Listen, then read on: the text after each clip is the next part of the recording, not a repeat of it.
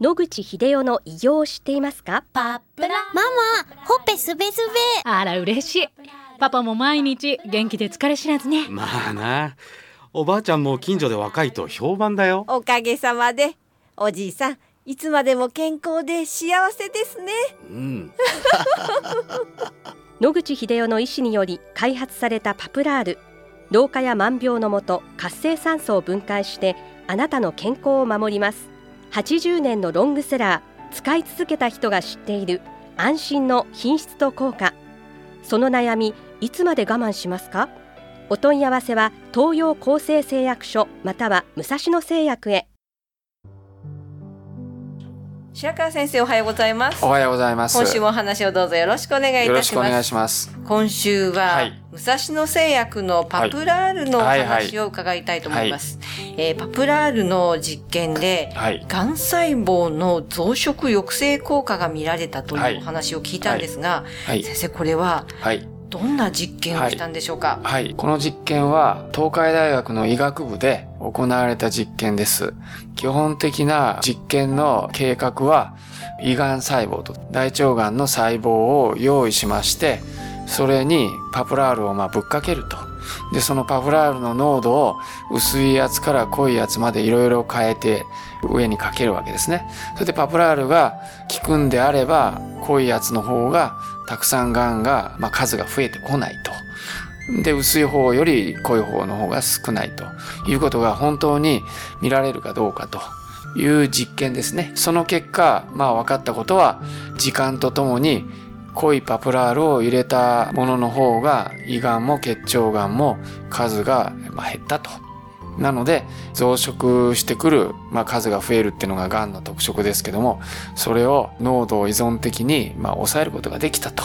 いうデータを得ましたと言って、まあ、発表したとこういうことですね。はい先生よく動物実験をされてますけど、これは人の細胞ですか？ああそうですね。マウスの実験もあの基本的にやった上で人の細胞を取ってきて、まあ、シャーレに入れてですね。で、数を数えておくと。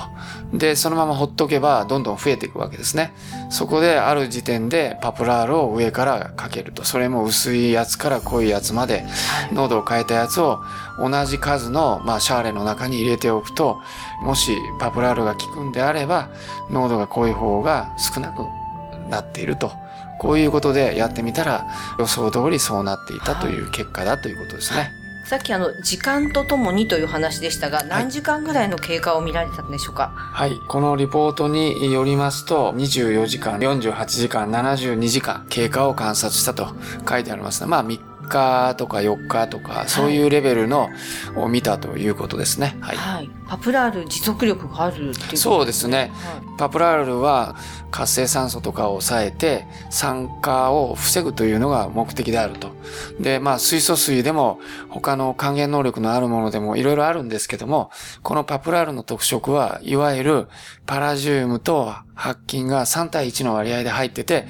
白金がその還元能力を有するわけですけど、すぐに参加されてしまうわけですね。ところが、パラジウムを入れてるおかげで、パラジウムがその酸化された白金を元へ戻して、また元の能力に戻すってことで、まあ、パラジウムがその能力がなくなるまで、白金がですね、元に戻って何回でもですね、還元能力を発揮できると。これが特色なので、長い間持続できると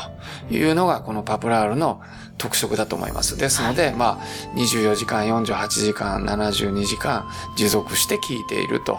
いうので証明されたという判断だと思います。そうですか。あの、ついついそのいい効果が現れたら、はい。副作用とかちょっと考えてしまうんですが、正常細胞への影響なんかはどうなんでしょうか、正常細胞も当然変化がないと。それから水とですね、パプラールをまあ比較して正常細胞にかけてるという実験もしてますけども水と変わらない状態が保たれてるってことで正常細胞を傷つけていないと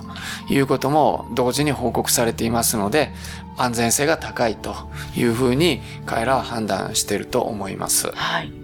そうすると、すごく、あの、まあ、希望に満ちたお話になってくるんですけれども、これあの、シャーレの中での実験ですので、そうですね。では、普通に、こう、口から飲んだ場合は、このような効果は得られるのでしょうか、私はあのその胃潰瘍とかですね。えー、そういうものに対してはほとんどやったことはないですけど、スキルス胃がんの場合ですね、かなりの数やった記憶はありますけども、あの、少量ではちょっと厳しいんですけども、それなりに大量な量を入れると、痛みとかですね、食欲不振なのが綺麗に取れまして、まあ、食べられるようになるし、痛みも取れるっていうのは何回もこの機会に報告させていただいてますので、そういう臨床的な症状の変化とかいう臨床のデータを今回基礎実験でですね、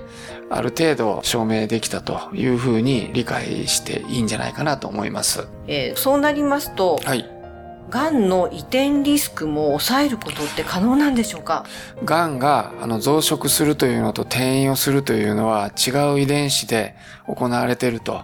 いうことは分かっていますので、この実験から即転移をですね、パプラールが防いでいるかどうかということは何もわからないと思います。とにかくある程度の大きさになって症状が出てくるまでは抑えることが可能であろうということはわかりますが、普通の患者さんはある程度大きくなって症状が出た時には転移を始めてるわけなので、その時点でパプラールを飲んで肝臓とかその他の臓器に転移が防げたというのはまだ私も調べてませんので、このことが即臨床の現場でも転移を抑えているということにつながるかどうかはちょっとわかりません。はい。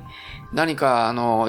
まあ、癌があるかどうかは別としても、普段から一定量はパプラールをお飲みになれば、癌が防げる可能性は十分あると。そちらの方がむしろ大きいんじゃないでしょうか。初期効果と言いますかね。はい。ですので、もちろんあの、癌ができてから、ステージが早い段階であれば、これだけで抑えられて、あといろんな処置をすれば可能性は十分あると思います。はい。ありがとうございます。はい、またこのお話は来週お願いいたします。はい、お話の相手は FM 西東京の飯島千尋でした。